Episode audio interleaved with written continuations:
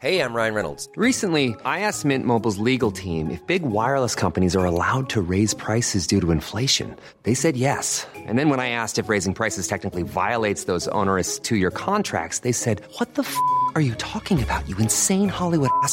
So to recap, we're cutting the price of Mint Unlimited from $30 a month to just $15 a month. Give it a try at mintmobile.com slash switch. $45 upfront for three months plus taxes and fees. Promo rate for new customers for limited time. Unlimited more than 40 gigabytes per month. Slows. Full terms at mintmobile.com. Heraldo Podcast, un lugar para tus oídos. Noticias del Heraldo de México.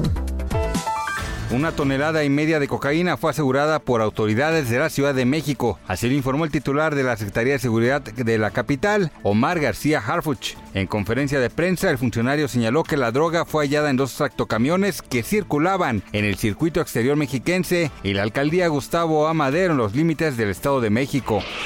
Este próximo 30 de julio inicia en Xochimilco la tradicional feria del dulce cristalizado con más de 200 productos elaborados de manera artesanal. El alcalde de Xochimilco, José Carlos Acosta Ruiz, informó que después del pico más alto de la pandemia por COVID-19, esta feria vuelve para deleitar el paladar de los visitantes nacionales e internacionales que se espera se den cita en la Plaza Lázaro Cárdenas, en el centro de Santa Cruz, Acalpixca.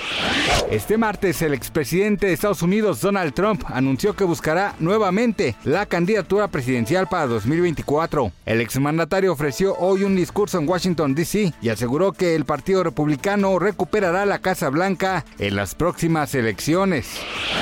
Santa Fe Clan la sigue rompiendo y esta vez su música llega al séptimo arte al formar parte de la película de Marvel Black Panther, Wakanda Forever. A través de su canal de YouTube, el universo de Marvel compartió un video en el que presentó el tema Soy del cantante guanajuatense como parte de la banda sonora del cómic que es llevado a la pantalla grande. Gracias por escucharnos, les informó José Alberto García. Noticias del Heraldo de México.